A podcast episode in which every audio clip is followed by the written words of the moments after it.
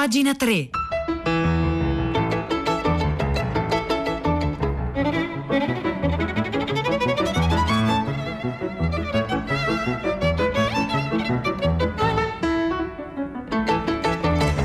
Buongiorno, buongiorno, un caro saluto da Edoardo Camurri e benvenuti anche questa mattina a pagina 3, la nostra rassegna stampa delle pagine culturali dei quotidiani, delle riviste e del web. Oggi è venerdì 31 luglio e sono le 9, 2 minuti e allora noi iniziamo immediatamente la nostra eh, rassegna stampa e lo facciamo partendo eh, da un articolo uscito su fatamorganaweb.it di una voce di Radio 3, Felice Cimatti, uno dei conduttori di Fahrenheit, che è un, anche uno studioso di filosofia. E iniziamo con questo articolo di Felice Cimatti, eh, perché insomma introduce e, e, muove i temi, il percorso della puntata di questa mattina. Eh, Felice Cimatti recensisce l'ultimo libro di un grande della scienza eh, del Novecento, eh, James Lovelock, ha appena compiuto 101 anni, un famoso chimico eh, britannico, ha lavorato a lungo per la NASA, ehm, è il teorico no? de- dell'idea di Gaia, cioè del, de- della vita sul pianeta come un unico organismo vivente, per l'appunto, che era un'ipotesi un po' stravagante quando la, eh, la concepì qualche, qualche, decennio fa e che poi insomma invece sta diventando sempre più eh, un'idea con cui fare i conti. Ecco, il titolo di questo articolo di Felice Cimatti che leggiamo su fatamorganaweb.it si intitola insomma, sembra un titolo pessimista, la fine della natura, in realtà la fine dell'idea della natura come luogo in cui rifugiarsi, come quest'idea dell'autenticità possibile, no? rispetto a cui invece eh, l'uomo è il negatore assoluto, contrapposto alla natura. Ecco, Lovelock eh, ha un'idea completamente diversa, cioè tutto ciò che accade in Gaia è una manifestazione, è una modificazione eh, della sostanza infinita della natura, se vogliamo dirla secondo i termini utilizzati da Spinoza nella sua etica, insomma un'idea piuttosto spinoziana, per l'appunto non c'è differenza fra natura e cultura se non appunto la eh, modificazione, le infinite possibilità in cui l'uno si dà e si manifesta. Eh, l'articolo di Frice Cimatti eh, inizia cercando, come dire, cercando di capire quanto eh, la pandemia abbia segnato no? eh, alcuni di questi concetti e polemizza con l'idea dell'antropocene, cioè l'antropocene è l'idea che viviamo nell'epoca eh, naturale in cui la presenza dell'uomo sul pianeta ha determinato eh, drasticamente no? il suo impatto, no? il modo in cui noi viviamo. Invece, secondo Lovelock, dovremmo superare l'antropocene e arriveremo al Novacene, l'età dell'iperintelligenza. Questo è il titolo del libro di Lovelock uscito per Bollati Boringhieri che Felice Cimatti recensisce in questo articolo. L'antropocene, la fase della vita del pianeta Terra segnata dall'ingombrante, puzzolente impronta della specie Homo sapiens, è già finito, scrive Felice Cimatti. È finita perché il virus eh, SARS-CoV-2, senza nemmeno rendersene conto, ha dimostrato platealmente che non controlliamo nulla del mondo naturale, ma soprattutto ha dimostrato in modo definitivo che anche se tutta l'umanità si ferma, la vita sul pianeta continua indisturbata. Eh, la filosofia come sapere dell'antropocene precocemente tramontato certifica che la specie umana ha scoperto definitivamente che non è la forma di vita dominante sul pianeta. Eh, ed è proprio questo, se non siamo dominanti sul pianeta, beh, cosa dominerà? Eh, il pianeta nel Novacene? Ed è questa la domanda eh, che si pone James Lovelock in questo libro. Ehm, ricorda Felice Cimatti in questo articolo su fatamorganaweb.it, ricorda che Lovelock è lo scienziato della celebre controversa ipotesi di Gaia, cioè dell'idea antichissima secondo cui la Terra nel suo insieme sarebbe un unico organismo eh, vivente, questo l'abbiamo ricordato. Ehm, leggiamo una parte da questo libro eh, Novacene di Lovelock, così come lo riporta Felice Cimatti in questo articolo, perché poi il punto su cui eh, rifletteremo in questa puntata di pagina 3. Dobbiamo abbandonare l'idea gravata da interpretazioni politiche e psicologiche secondo cui l'antropocene è un grave crimine commesso contro la natura. Però la verità è che, nonostante venga associato alle macchine, l'antropocene è un effetto della presenza della vita sulla Terra, un prodotto dell'evoluzione, un'espressione della natura. Ecco eh, la posizione spinoziana eh, di Lovelock. L'evoluzione per selezione naturale viene spesso sintetizzata così. L'organismo che lascia più discendenti è quello eh, che la natura ha selezionato. Eh, la, una delle conseguenze di questo discorso ci ricorda Felice Cimatti, sulla Terra è nata una nuova forma di vita, eh, questa è la tesi di Lovelock, quella delle macchine quel, intelligenti, quella dei cyborg. Anche in questo caso si tratta di prendere sul serio l'ipotesi di Gaia. Se Homo sapiens non è che una manifestazione di Gaia, Così l'intelligenza artificiale è figlia degli esseri umani. E guardate, questo è un discorso interessante, ormai le neuroscienze hanno capito che eh, tutti gli oggetti, tutto, tutto, ciò che noi produciamo, oggetti, tecnologie, pensieri, opere d'arte, tutto ciò che sta fuori, fuori di noi è un'estensione del nostro sistema nervoso. Il sistema nervoso è un prodotto per l'appunto della natura, non vi è differenza eh, in, queste, in queste divisioni. Questo, dice ancora Cimatti, vuol dire che è naturale quanto lo siamo noi noi l'intelligenza artificiale o il virus o un terremoto che uccide decine di migliaia di esseri umani. Il punto è eh, che l'intelligenza artificiale sta sopravanzando l'intelligenza umana proprio come abbiamo fatto noi umani rispetto all'intelligenza di una carota o di uno scimpanzé. Siamo sempre dentro la natura, sempre dentro il perimetro di Gaia. E qui ancora una citazione da questo libro di Lovelock, Novacene, uscito per Bollati Boringhieri. Il nostro regno, in quanto unici conoscitori del cosmo, sta rapidamente giungendo al termine. Tuttavia, scrive Lovelock, mm, non dovremmo preoccuparci, vabbè, Lovelock, tu hai, sai, stai per compiere 101 anni magari insomma sei più legittimata, non preoccuparti. Vabbè, la rivoluzione appena iniziata potrebbe essere intesa come la continuazione del processo grazie al quale la Terra nutre chi è in grado di comprendere gli, essi, gli esseri che permetteranno al cosmo di conoscere se stesso. L'aspetto rivoluzionario in questo momento è il fatto che ad essere in grado di comprendere nel futuro non saranno gli umani, ma i cyborg. Queste entità sapranno progettare e costruire se stesse a partire dai sistemi di intelligenza artificiale già messi a punto da noi. Così in breve tempo diventeranno migliaia di volte, poi decine di milioni di volte più intelligenti di noi.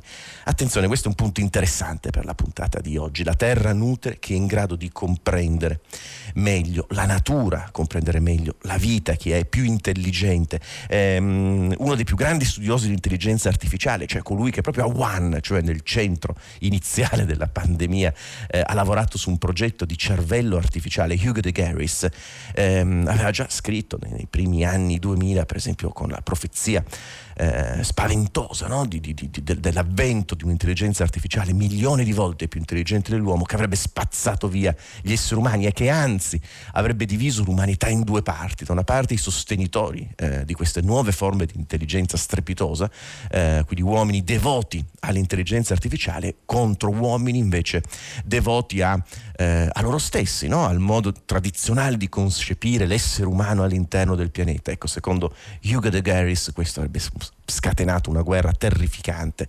Eh, su questa ipotesi ha lavorato in maniera febbrile eh, lo stesso Hugo De Geris. Quindi ecco, questo potrebbe essere il tema della puntata di oggi. Ecco, possiamo chiedere al 335 5634 296 eh, in una ipotetica eh, guerra, eh, contrapposizione tra macchine super intelligenti e esseri umani. Voi da che parte starete e perché? Ecco, questo lo possiamo chiedere al 335 5634 296 9-6. Vediamo però ancora, ancora eh, alcune parti di questa analisi di Cimatti sul libro eh, di Lovelock. Secondo Lovelock, Homo sapiens è naturale quanto una margherita e sono altrettanto naturali i prodotti dell'attività umana, primo fra tutti i cyborg e l'intelligenza artificiale. A questo punto entra in campo l'ipotesi del Novacene, la nuova era della superintelligenza digitale che si sta liberando dell'intelligenza umana perché non è abbastanza intelligente per seguire la rapidissima evoluzione di quella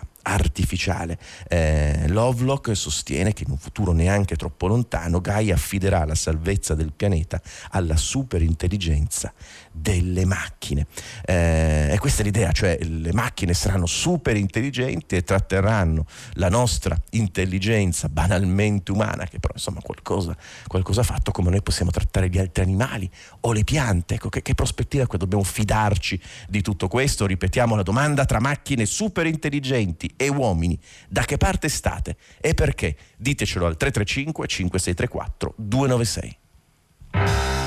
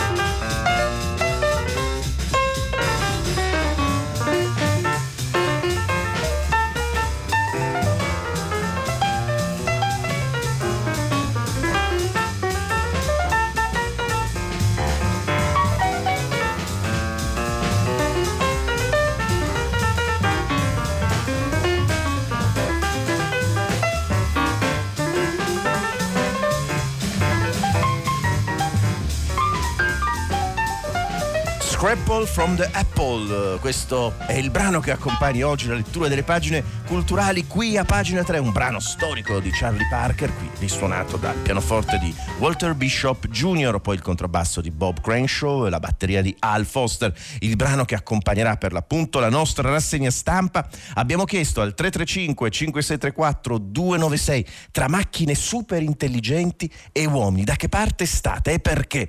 Eh, Mari ci scrive speriamo che i Novaceni scene si comportino meglio degli antropoceni, così ci scrive, eh beh, insomma, siamo ancora uomini, cioè abbiamo ancora bisogno della speranza. Una macchina super intelligente invece cerca di prevedere, di stabilire, non ha speranza la macchina a meno che non voglia simulare la speranza, perché questo è un modo utile, efficace dal punto di vista della sua stessa evoluzione, della sua stessa capacità di adattarsi. Rosa Polacco, buongiorno. Buongiorno Edoardo. Hai capito che domanda ho fatto stamattina? Insomma, sì, sì, penso Insomma, di aver capito. Qual, penso è la, di aver capito. qual è la tua Se risposta? sto dalla parte dell'uomo o della macchina, Esatto. sono un po' un dinosauro digitale, però insomma se incontrassi una macchina soprattutto molto gentile, magari... Ah, vai, vai, subito, corri subito in soccorso dei vincitori, eh? No, no, tutt'altro, Eh, magari insomma, imparo qualcosa, macchine, magari imparo qualcosa, qualcosa, va bene, va qualcosa. bene, va Insomma, bene. nella sfida tra scacchi e computer in genere sto dalla parte del computer, ecco. Vabbè, vabbè, non ho parole, non ho parole, va bene, va, no, c'è un'opinione più che legittima, insomma, eh, lo- lo- lo capiremo, ma dimmi invece qual è il tema della puntata di oggi, tutta la città ne parla. Allora, parliamo di un tema che ci è molto caro, che in parte abbiamo trattato ieri, che è quello che riguarda le donne, o meglio, no, naturalmente non riguarda le donne, riguarda le donne, gli uomini, la società. Però rispetto alla puntata di ieri, quando abbiamo parlato soprattutto di quote rosa, in politica in particolare, eh, stamattina Adriana da Trieste riprende alcuni degli spunti che abbiamo affrontato ieri, soprattutto sulla partecipazione alla vita polica da parte delle donne e la rappresentanza, e sposta l'attenzione sul discorso della violenza e quindi sul funzionamento dei centri antiviolenza, sicuramente anche in questi mesi di difficoltà nuove e profonde anche all'interno delle, delle case, delle famiglie con difficoltà nuove rispetto al passato. Andiamo a vedere un po' cos'è, cos'è successo in questi mesi, quali sono soprattutto i dati, le esperienze e la situazione di tutta quella rete che si occupa di contrastare sul piano pratico e sul piano culturale le violenze contro le donne. Eh certo, beh, è un tema fondamentale. Allora, buon lavoro Rosa Polacco, a te e Grazie. a tutta la redazione di Tutta la città ne parla. 335 5634 296 tra macchine super intelligenti e uomini. Da che parte state e perché? Molti messaggi, preferisco la follia e l'incostanza dell'essere umano fallibile. Eh, ci scrive un'ascoltatrice, un ascoltatore, il messaggio eh, non è firmato. Invece Vittoria scrive: Niente di nuovo, caro Edoardo. Rileggiamo il dialogo fra un uomo e un folletto nelle operette morali di Leopardi. L'uomo non è necessario alla vita sulla terra. Beh, sì, ma non è necessario, ma certo è che l'universo prende coscienza di sé anche grazie all'intelligenza dell'uomo che lo pensa e prova a pensarlo sin dalle origini. Preferisco la follia e l'incostanza dell'essere umano fallibile, eh, ci scrive eh, un altro ascoltatore. Ma insomma, molti, molti messaggi stanno arrivando. Ecco, a proposito di tentativi invece di creare un'altra intelligenza, un'intelligenza che sia meno sfruttabile dal punto di vista del calcolo, eh, vi segnalo mm, la presentazione di un libro appena ripubblicato da Giometti Antonello, un libro bellissimo di Carl Einstein, un grande teorico dell'arte, ma non solo, un romanzo, Bebucheno, I dilettanti del miracolo. Eh, di questo libro vengono pubblicate alcune parti introdotte da Giorgio Maria Corneglio su nazionindiana.com eh, ed è proprio per l'appunto un libro che eh, segna eh, col suo approccio modernista e surrealista il tentativo di, di costruire eh, un'altra intelligenza. È uscito per Giometti Antonello, Bebucheno, I dilettanti del miracolo, romanzo dello scrittore tedesco Karl Einstein, pubblicato nel 1912, eh, scrive eh, Giorgio Maria Corneglio. Vi è in queste pagine una luminosa volontà di musicare la contraddizione, una forma superiore di conoscenza che consiste nel lanciare la scrittura fra i chiassosi avvitamenti del mondo per restituire uno sbigottimento da giostra del pensiero.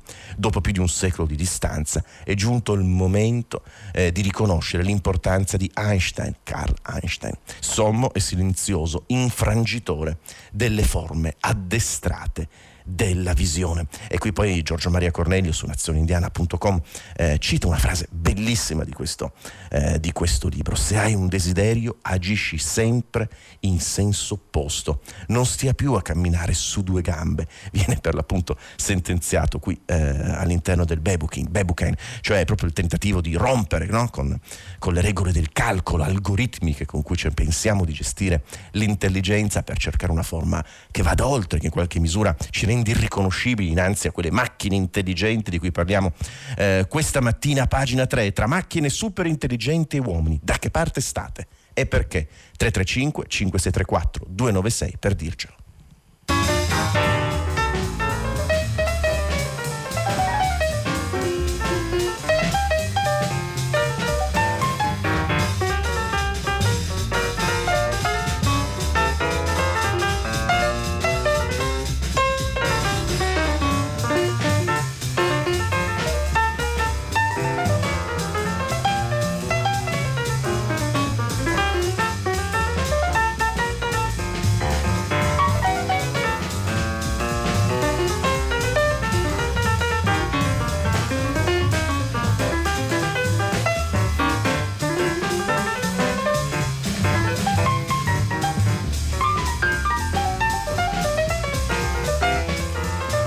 Scrapple from the Apple, questo è il brano di Charlie Parker che accompagna la lettura delle pagine culturali questa mattina, pagina 3, fra l'altro la Apple, Apple la mela, eh, poi la mela di Turing, l'inventore del test di Turing, della macchina di Turing, cioè uno dei pionieri dell'intelligenza artificiale, la mela appunto che, che, che Turing morsicò prima, prima di suicidarsi, eh, la mela poi di Adamo ed Eva, del, il frutto della conoscenza, che poi non era una mela, era semplicemente un frutto, ma insomma eh, questa è l'idea. Eh, eh, appunto la musica è perfettamente adeguata alla puntata di oggi tra macchine super intelligenti e uomini. Da che parte state?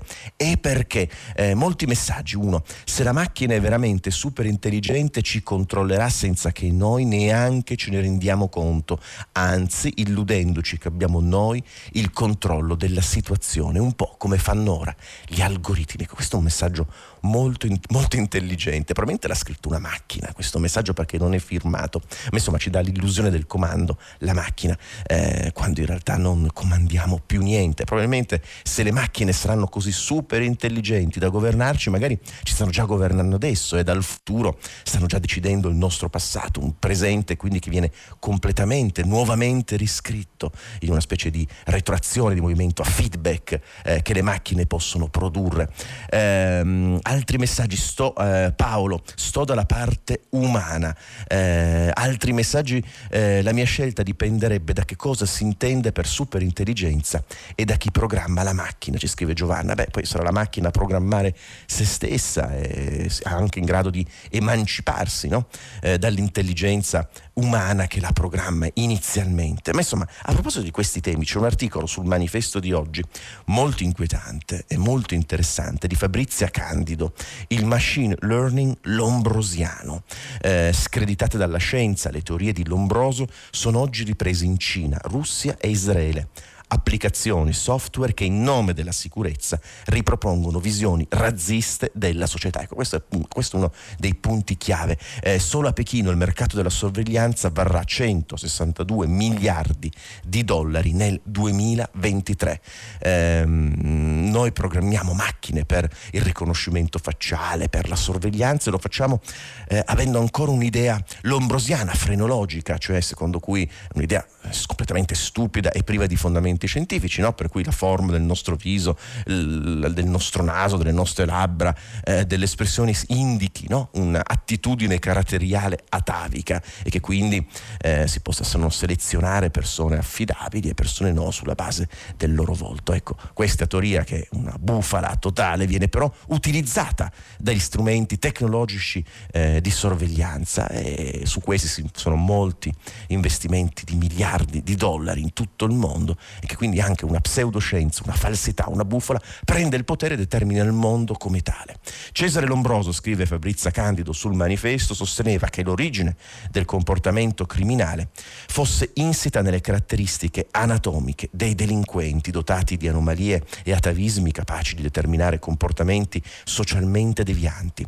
Convinto sostenitore della teoria fenologica, un'estensione della più antica dottrina fisionomica, secondo cui dall'esame della morfologia del cranio degli individui è possibile dedurne caratteristiche psicologiche e morali.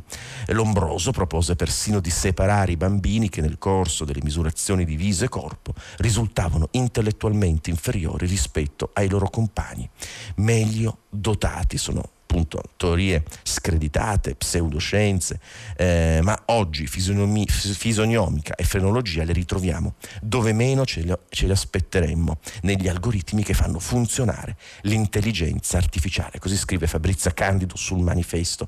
Tutto è partito nel novembre del 2016 quando due ricercatori della Shanghai eh, Jiangtong University, Xiaolin Wu e Xi Zhang, affermarono di poter rivelare i dati del viso eh, associabili alla delinquenza delinquenza tramite l'uso del machine learning con un'accuratezza dell'89,5%. Lo studio pubblicato su eh, Arxiv, un archivio online per i lavori in attesa di approvazione, prendeva in esame curvatura delle labbra, spazio tra naso e bocca e distanza tra gli angoli interni degli occhi.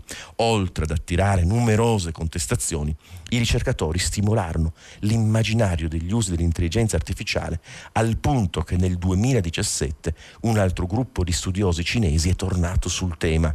Eh, in un articolo su un International Journal of Automation and Compounding l'uso del machine learning per estrapolare dai tratti facciali dati sulla personalità veniva presentato come uno strumento cruciale per le relazioni interpersonali e le sentenze giudiziarie e le elezioni. Ecco, l'articolo di Fabrizia Candido eh, fa proprio un percorso eh, su, su, questi temi raccontandoci punto per punto quello che sta eh, capitando nel mondo, in Russia, in Cina, eh, anche le applicazioni no? Mm, FaceApp che viene utilizzate molto molto eh, diffusa sui social network, eh, ci facciamo le fotine e poi le nostre fotine vengono trasformate, possiamo vederci se siamo uomini in donne, se siamo donne in uomini, possiamo possiamo vederci invecchiate. Ecco, è una start-up di origine eh, polacco-bielorussa eh, eh, che ha lanciato appunto questa applicazione che sarebbe capace di effettuare il test di personalità eh, Michael Briggs utilizzando dati estrapolati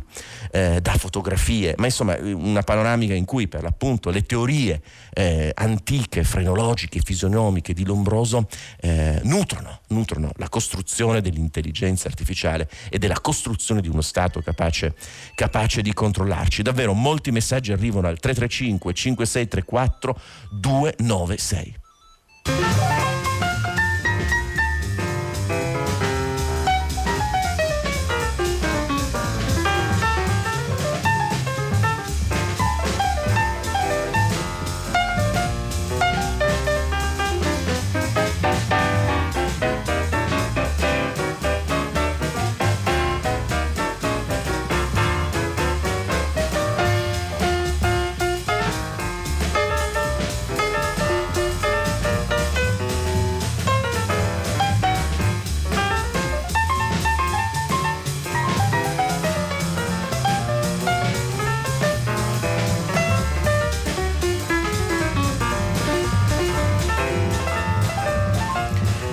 Scrapple from the Apple, Charlie Parker, questo brano storico reinterpretato da Walter Bishop Jr. al pianoforte del brano che sta accompagnando la lettura delle pagine culturali di questa mattina qui a pagina 3.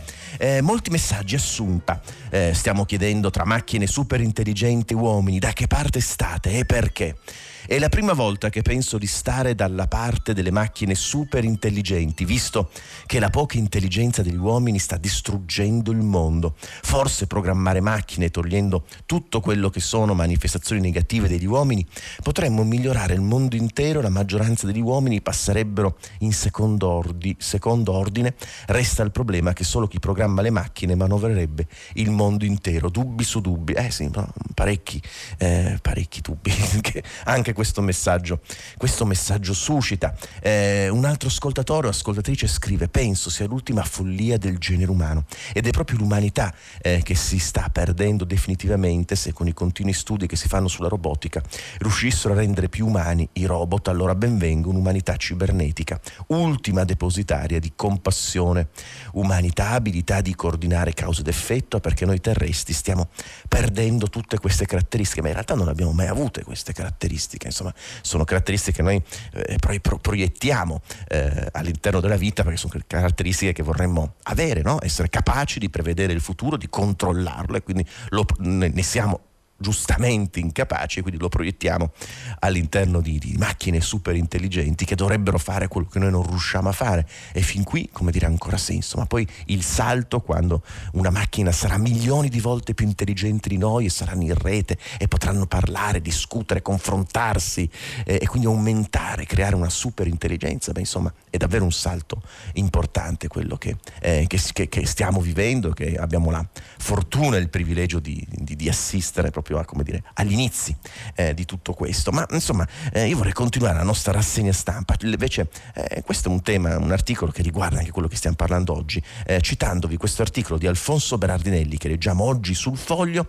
Eh, le malattie sociomorali che ci affliggono non sono meno pericolose del coronavirus. Anche qui c'è un'idea eh, di cultura, no? la, la, cultura come prodotto umano che non riusciamo neanche quasi a riconoscere. Alfonso Berardinelli, recuperando un racconto di Alberto Moravi nel 1944, l'epidemia, si chiede ma se la cultura e tutti quei prodotti culturali dell'uomo puzzassero, no? si manifestassero innanzitutto come odore, ecco noi forse saremmo più in grado di comprendere ciò che è buono, ciò che è cattivo, ciò che ci è utile, ciò che ci è inutile, ciò che è pericoloso, ciò che è vantaggioso. Eh, noi umani siamo fatti di materia organica, ma per fortuna i nostri prodotti più tipici, quelli che fanno di noi una specie inconfondibile se non privilegiata, non sono sono di materia organica. La cultura, come il denaro, non ha odore, dicevano gli antichi, né di fresco né di rancido, non ha sapore soltanto in senso metaforico. Questo è una vera fortuna perché se i prodotti della nostra mente, del nostro pensiero, della nostra creatività e dottrina fossero percepibili dall'olfatto, tutto sarebbe più complicato, piacevole o sgradevole, delizioso o ripugnante e alla fine magari anche più semplice e chiaro.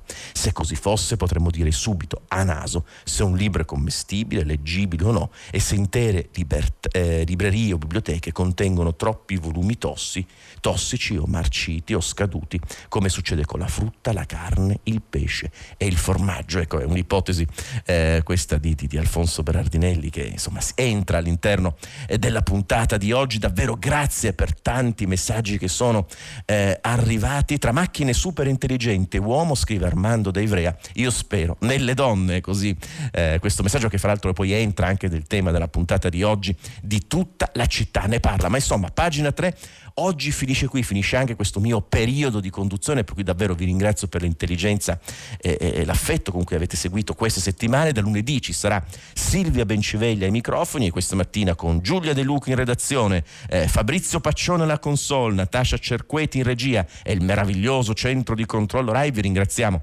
per aver seguito la nostra rassegna stampa e davvero un caro saluto da Edoardo Camurri. A presto.